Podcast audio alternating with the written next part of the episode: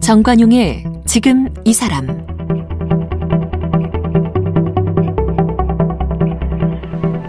여러분 안녕하십니까 정관용입니다. 세월이 흘러도 봄만 되면 늘 불리워지는 가요가 있죠. 이 시인 김동환님의 시에 곡을 붙인 산 너머 남촌에는 여러분 다 기억하시죠? 이 시가요 1927년 조선 문단에 발표된 시랍니다. 이게 노래로 불려진 게 30여 년이 지난 후에요. 1958년 10대 가수 박재란 씨가 부르면서 대히트를 쳤고 지금까지 불리고 있고 교과서에 실리기도 했죠. 우리 대중들 산 너머 남촌에는 이 노래를 따라 부르면서 이 봄바람 불고 꽃향기 가득하고 새가 노래하는 그런 평온하고 행복한 남촌에 살기를 바랐죠. 자, 오늘 이 산 너머 남촌에는 이 노래를 부른 가수 박재란 씨를 초대했습니다. 벌써 8순이 넘었어요. 하지만 여전히 왕성하게 활동하고 계신 가수 인생 65년에 네, 박재란 씨 만나봅니다.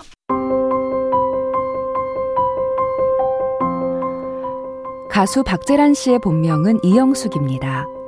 교회에서 오르간 반주를 하던 부친 이수천 씨와 성가대원이었던 모친 유순남 씨 사이의 일남 오녀 중 넷째 딸로 태어났습니다. 1957년 17살 때 당시 인천경찰 악대장이었던 작곡가 박태준 씨의 추천으로 육군본부 산하 군예대에 발탁되면서 가수로 데뷔했습니다. 뜰 아래 귀뚜라미, 럭키모닝, 코스모스 사랑, 밀짚모자 목장 아가씨, 산 너머 남촌에는 진주 조개잡이 등을 불러 연이은 히트를 기록하였습니다. 한명숙, 현미와 함께 1960년대 트로이카 시대를 연 주인공으로 3천만의 연인, 꾀꼬리 가수로 불렸습니다. 지난 2017년 컴백 앨범 꼴찌면 어때서를 발표했습니다.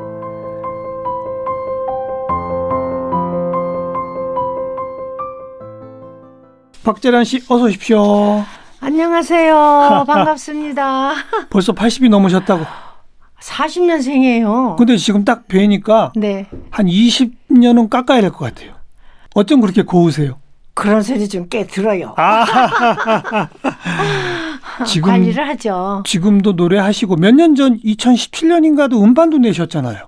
그럼요. 그죠? 그랬다가 이제 중단하고 음. 네.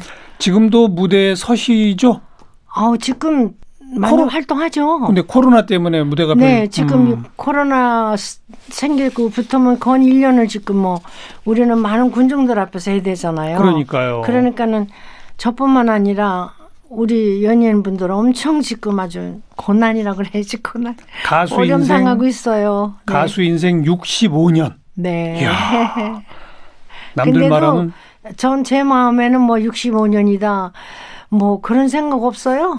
그냥 하루하루가 항상 새롭고 예. 네, 뭐 계획대로 이제 절대 포기 안 하고. 예. 그럼요. 나이가 있다고 해서 절대 아, 박재란 인생에는 포기는 없다. 음. 오로지 전진. 그렇게 사시니까 아, 네. 이렇게 젊어 보이시고 곱고 그런 겁니다. 감사합니다. 네. 운동을 많이 해주죠. 네.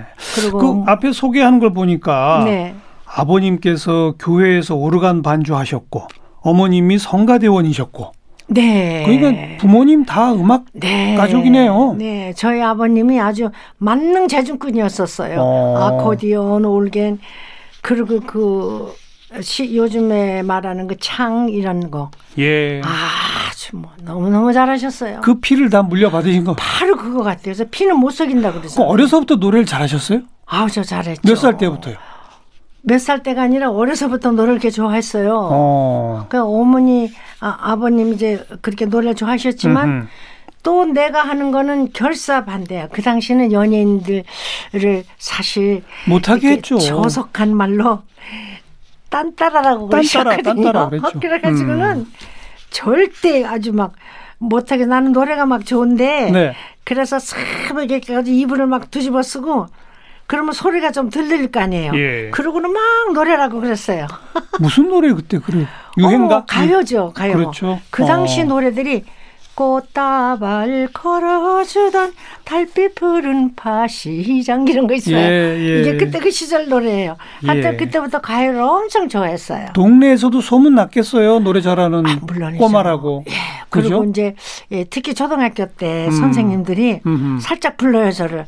그래가지고 이제 그 사무실에 문 다 잠거나 어. 선생님 몇 분이서 야 노래 노래 좀 해봐라. 그래서 하고 그랬던 기억이 나네요. 네, 그런데 부모님은 그렇게 좋아했어요. 네, 부모님은 못하게 하고 아, 왕고했죠. 어. 못하게 하셨죠. 어. 그럼요. 그렇게 또 완고한 부모님이었는데 네. 보니까 17 되던 때에 가수로 데뷔를 네네. 그 그건 어떻게 된 거예요? 그 동기가요. 네. 인천에서의 형부가 사셨어요. 음. 그래서 예, 형부하고 친분이 계신 박태준 씨라고 있었어요. 박태준? 네네. 그분이 이제 그 군대 악대장이었었고요. 군대의 악대장. 악대장. 어. 네. 그 우리 형부하고 절친이었었어요. 어. 그래서 제가 이제 천안이 살다가 이제 인천에 형부네 집에 왔죠. 음흠. 그래갖고는 이제 우연히 이제 그 방에서 노래하는 거를 듣고 네. 너무 너무 막 인양반이 막 놀, 놀랬다고 그러시더라고요. 형부 친구이. 어, 누군 누가 저렇게 노래를 잘하느냐고. 어. 아, 우리 처자라고.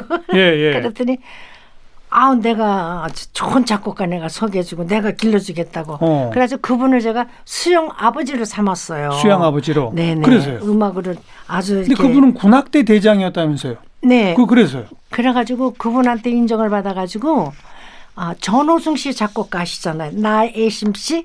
네. 나애심 씨 예, 가요 가, 노래도 했고 예. 이제 영화로 주로 많이 알려졌죠. 음흠. 그분의 친 오빠가 되시죠. 네. 그래가고서 테스트를 했는데 뭐그 선생님도 그냥 나는 너무 너무 쉽게 참 데뷔를 했어요. 아. 그분이 딱 들어보더니 그냥 뭐 마음에 싹 드는 거야. 네. 그래가지고 금방 저를 곡을 주시는데 예, 그 당시는 그 우리 대선배분들이죠. 예, 저하고는 그 당시 나이로 따지면은 저는 아주 까맣게 어린 나이였었어요. 음. 현인 선생님, 뭐 현인. 백설이 선생님, 예, 뭐 예. 황금심 선생님 막 이런 분들 시절에 있었단 말이에요. 그렇죠. 그러니까는 그분들은 그 당시 그 어, 트로트 그냥 예. 전통적인 트로트만 움직이지도 않고 네. 딱 서서 부르시고 그러던 시절이었었잖아요. 맞아요. 그때 이제 제가 어려서 17살에 데뷔를 해가지고 예. 제가 곡을 받기를 럭키 모닝. 럭키 모닝. 네, 그게 이제 폭스 트로트라고 그래야죠. 템포가. 어. 네, 그리고 가사가 아주 건전했죠. 어허. 그걸 취입하자마자 그냥 얼마나 많이 복음이 되고 알려졌는지 네. 그 노래 하면서 계속 취입하는 것마다 계속 히트가 되기 시작한 거예요. 어. 그러니까 저는 어렵게 데뷔를 안 했어요. 그러니까 그만큼 지금 와서는 뭐 자랑도 해도 되죠 뭐. 그만큼 인정을 받았어요. 어려서부터 노래 워낙 잘하셨고 네, 그랬습니다. 뭐 그냥 뭐 형부 친구 통해서 통해서 아, 이렇게. 아주 수월하게 작곡가를 만나시고 어, 그럼요. 수월하게. 첫 번째 히트송이 럭키 모닝. 럭키 모닝. 뭐 에, 푸른 날개 그분 작곡한 게 푸른 날개 음. 뭐 해피 세레나데 특히 해피 세레나데는 미국의 그 힐빌리 스타일 아시죠 그런 풍의 이제 노래로 알으시면 돼요 네. 아니 그, 그 중에 둘러친 텍사스 마차 뭐 이런 게 있어요 네. 컨트리송 비슷하네요. 아, 그렇죠. 미국. 컨트리송 비슷하죠. 그첫 히트송이라고 소개하시는 럭키, 럭키 모닝, 모닝. 네. 같이 그건- 한번 들어보죠. 그러면 어떤 풍의 노래인지 네, 들어봅시다. 네, 뭐 말씀해 주신 것처럼 또 현인 백설희 선생들 활동하던 그 시기 58년인데 네. 58, 57년이죠 이게. 요뭐이잘 곡. 곡조나 이런 게 대단하네요. 음, 제 자랑이라고 경쾌하고 그러니까요. 말씀을 드리겠는데요. 예. 그 당시는 전부 이제 그 아주 전통적인 트로트로만 부르셨잖아요. 아까 말씀하셨잖아요. 네, 딱 그랬다가- 서서 그죠? 예, 근데 어. 인정받은 것이 뭔가 하면은 어떤 노래를 갖다 줘도 다 소화를 시켰어요. 예, 그리고 예. 이제 다양한 템포, 음. 뭐 탱고, 어, 님 같은 경우는 탱고잖아요. 목숨보다 하는 노래 있잖아요. 예. 탱고, 뭐 목숨보다 하와이- 더 귀한 그 노래. 네, 음. 그럼요. 뭐 그건 월스 심심산 꼴외로 있어요. 그런 거. 음. 월스 뭐 어, 차차차 룸바 트위스트 예, 예. 각양다양하게 아주 그런 템포의 노래를 불러서 그래서 맞는 가수라고 정말 그 네. 작곡가 선생님들한테 그랬죠. 정말 칭찬 받았어요. 이게 좀 약간 춤도 좀 추셨나요? 이제 그 당시 전부들 어, 대표적으로 남인수 선생님이라는 분이 항상 노래하시면 명함 딱 들고 나서 노래하셨거든요. 예. 움직이는 거는 다 담사셨었어요. 그렇죠. 근데 그때 내가 이제 트위스트 할 때 막 들어가면서 제가 좀 에, 춤을 배우지 않아도 끼가 있거든요. 예, 예, 예. 그래가지고 막 그렇게 불러서 시민 그때는 지금은 세종문화회관이지만 네. 그 당시는 시민회관이었었어요. 음. 그때 어 트위스트를 춥시다 그 노래가 트위스트 유행할 때 그렇죠. 그 노래가 이제 막 히트돼가지고 이제 항상 그 탑 탑 가수들은 last 시키잖아요 노래를. 마지막에 하죠. 와 시민 극 지금 세종문화회관 트위스트 하면 객석에서 다 올라와. 그래가지고 무대가 꽉 찰 정도로 팍 트위스트 추고 그랬어요.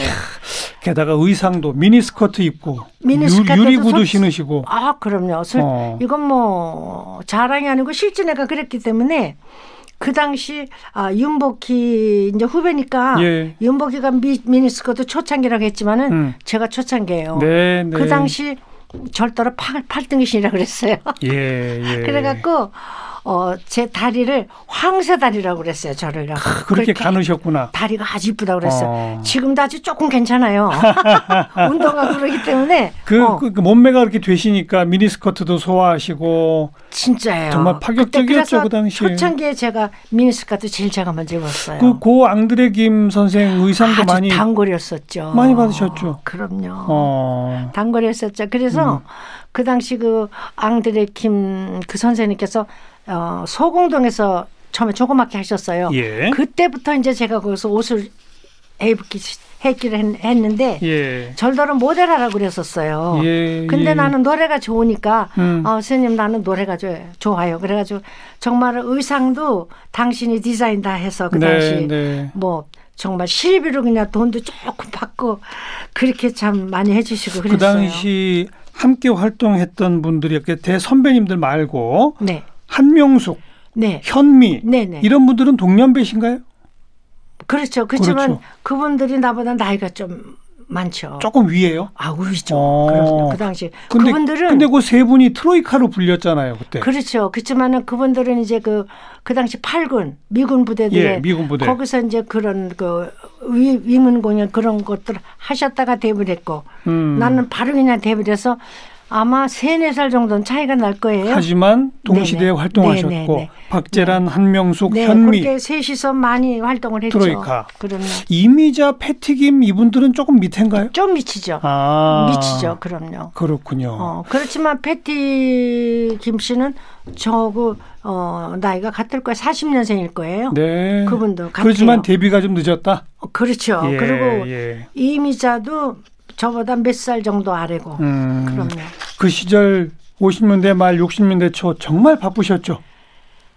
와, 그거 다 얘기하면 길어요. 지금은 교통이 참 좋잖아요. 예, 예. 비행기 타고도 날아가고 음. 그렇지만 그 당시는 지금은 너무너무 이렇게 모든 에, 문화가 발달돼 가지고 우리 연예계도 아주 쉽잖아요. 네. 인터넷이다 뭐다 전부 다 그렇게 보지만은 그때는 실제 가서 실물들을 봐야 되니까 현장 가서 극장 해야 쇼가. 현장 그러니까요. 이 극장 쇼가 많았어요. 그러니까요. 그래가지고는 식사 시간도 없었어요. 그리고 화장실 갈 시간도 없어. 아이고. 극장을 그 당시 4회, 5회, 6회까지 했었어요. 네, 네. 조조 할인, 할인이라 조조 할인이라고 있었거든요. 그렇죠. 그땐 좀 싸죠. 그러면 막 그냥 이 관객들이 좀 싸게 보려고 그냥 음. 그 마당에 극장 마당에 꽉 차서 기마다까지 막 와서 이 정화시키고 막 그랬었어요. 아니 그러니까 그 쇼, 정도로. 영화 상영도 아니고 쇼인데도 아 그럼요. 조조 할인부터 그럼요. 하루에 다섯 번 여섯 번. 다섯 여섯 번 공연을 해요. 그럼요. 그거 다 나가서 노래 불러야 돼요. 예. 그래갖고는 시- 그를 오케이 하루에 네 다섯 군씩 다녀요. 전국을 그렇게. 네 다섯 네. 군씩 다녀요. 그래가지고는 식사도 집에서 도시락을 다 싸가지고 나와요. 음. 차 안에서 저쪽 극장 갈 때 그때 이제 조금 먹는 거야. 그래갖고 그때는 정말 그 옛날 시대라고 봐야죠. 그럼요. 돈의 개, 개념이 없었어요. 돈은 많이 버셨죠. 엄청 벌었어요. 진짜로. 아. 그때는 뭐 5만 원짜리 수표 이런 게 참 없었잖아요. 그러니까 전부 10원짜리 뭐 그러니까는 음, 극장 그 뭡니까 단장이라고 그러죠. 그다음 예, 시고 예, 단장. 예. 그분들이 미리미리 돈을 다 가지고 와. 나 극장 공연하는데. 음. 미리미리 몇 달, 1년, 1년 거 가지던 미리 돈을 다 주고 가요. 선 개런티. 어. 그렇죠.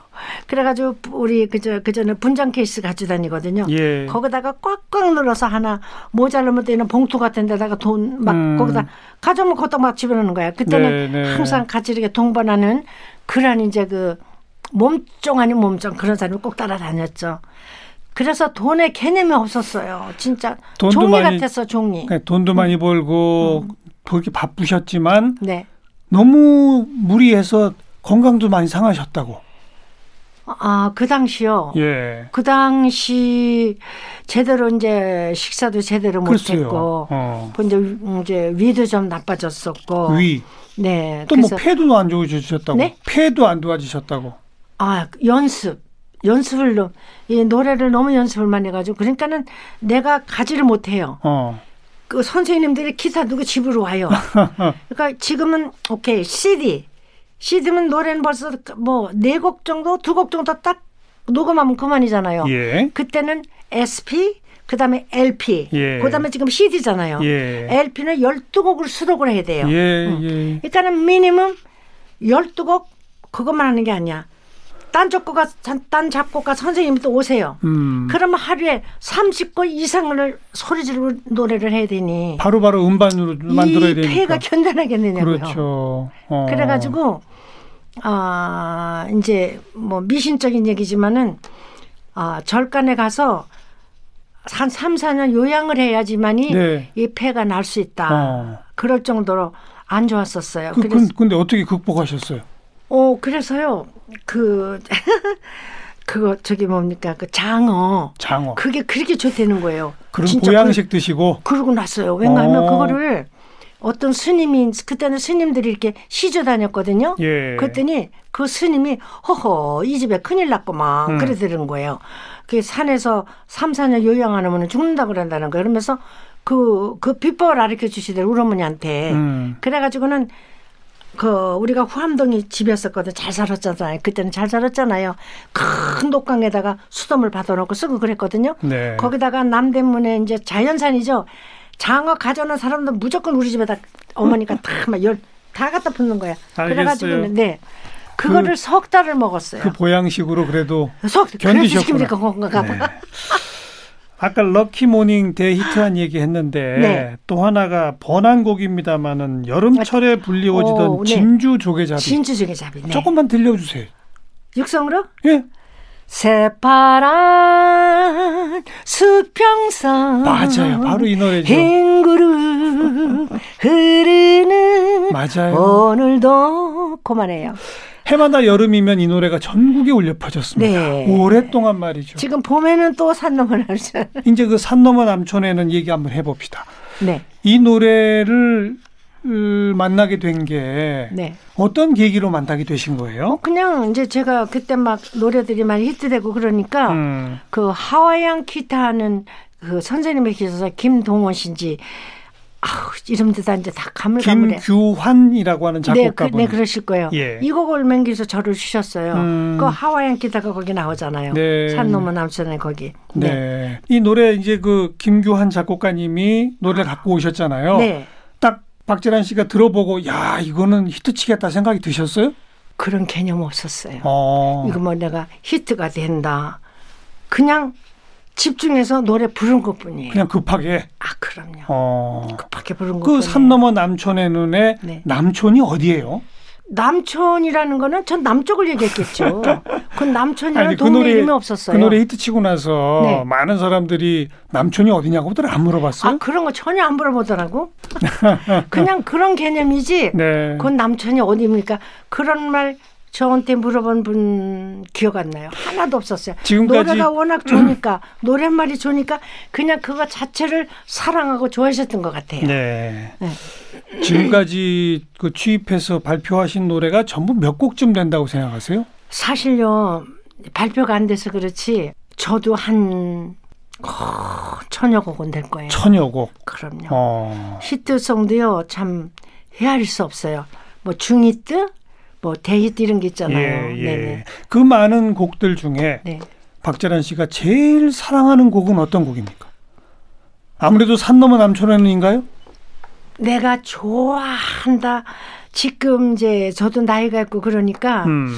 아 님을 제가 제일 님. 어. 님을 제가 좋아하죠. 어. 그러니까 이제 그 아까도 조금 가수 들려주셨는데. 님 안 들려줬지. 아니, 한번 조금만 해보세요.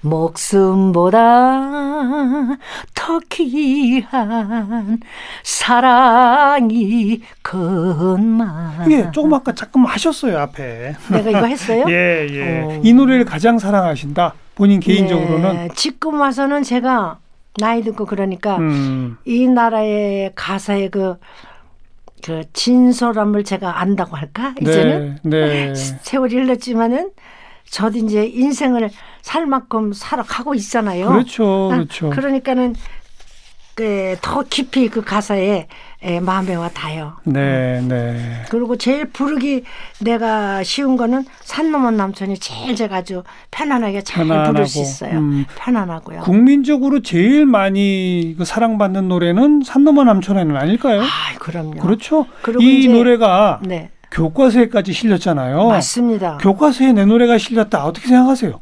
영광이죠. 그 렇죠.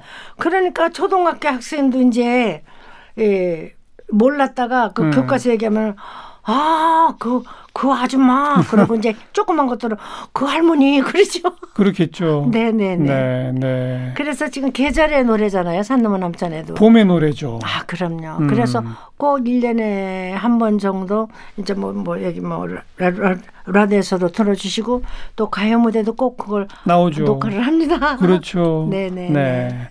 다시 태어나도 가수 하시겠죠, 아마도? 아, 근데 난 죄송한데요. 난 다시 하고 싶지 않아요. 왜요? 왜요? 너무 고달파. 내 인생이 없어요. 어. 예, 공인이다 보니까 그렇게 국민의 사랑을 자유가 받아도 없단 말이에요. 자유가 없다. 참 그 팬들의 사랑은 너무너무 극진하게 많이 오지만은 음. 나의 그 삶은 네. 거진 없다고 봐도 돼요. 아, 그렇게 외롭고 고독한 시간들이 너무 많아요. 그렇군요. 자유롭지가 못하잖아요. 또 몸도 고달프고. 아, 그거야 물론이죠. 그리고 항상 긴장해야 되고. 네. 그럼요. 그래서 나는 직업 중에 제일 어려운 직업이라고 생각해요. 가수가. 가수가. 아. 겉으로 너무 너무 화려하죠. 네. 가수뿐만 아니라 얼굴이 알려진 공이 되면은 음. 그렇다는 얘기죠. 그러면 다시 태어나면 뭘 하고 싶으세요? 나는 아 진짜 아주 그냥 순수한 가정부인 되고 싶어요. 그냥 평범한 가정 부인. 네, 평범한 가족 이제 남편이 이렇게 이제 음. 음, 이렇게 예, 예, 생활비 주시고 예. 그걸로 그냥 정말 아이들 키우고. 부인으로서 어. 정말 최선을 다해서 알콩달콩 그렇게 살고 싶은데 네. 솔직히 말씀드려서 나에게는 알콩달콩한 그러한 결혼 생활이 없었어요. 자, 우리 박재란 씨가 다시 태어나면 그냥 평범한 가정 주부가 네. 되고 부러워요 저는 그게. 싶다라고 말하는 이유가 있습니다. 음. 인생이 워낙 파란만장하시기 때문인데 우리 그 얘기는 내일 좀 마저 듣도록 하고요. 네. 계속 얘기한 산 넘어 남촌에는 함께 듣고 일단 오늘 마무리 짓겠습니다. 네. 가수 박재란 씨 만나고 있어요.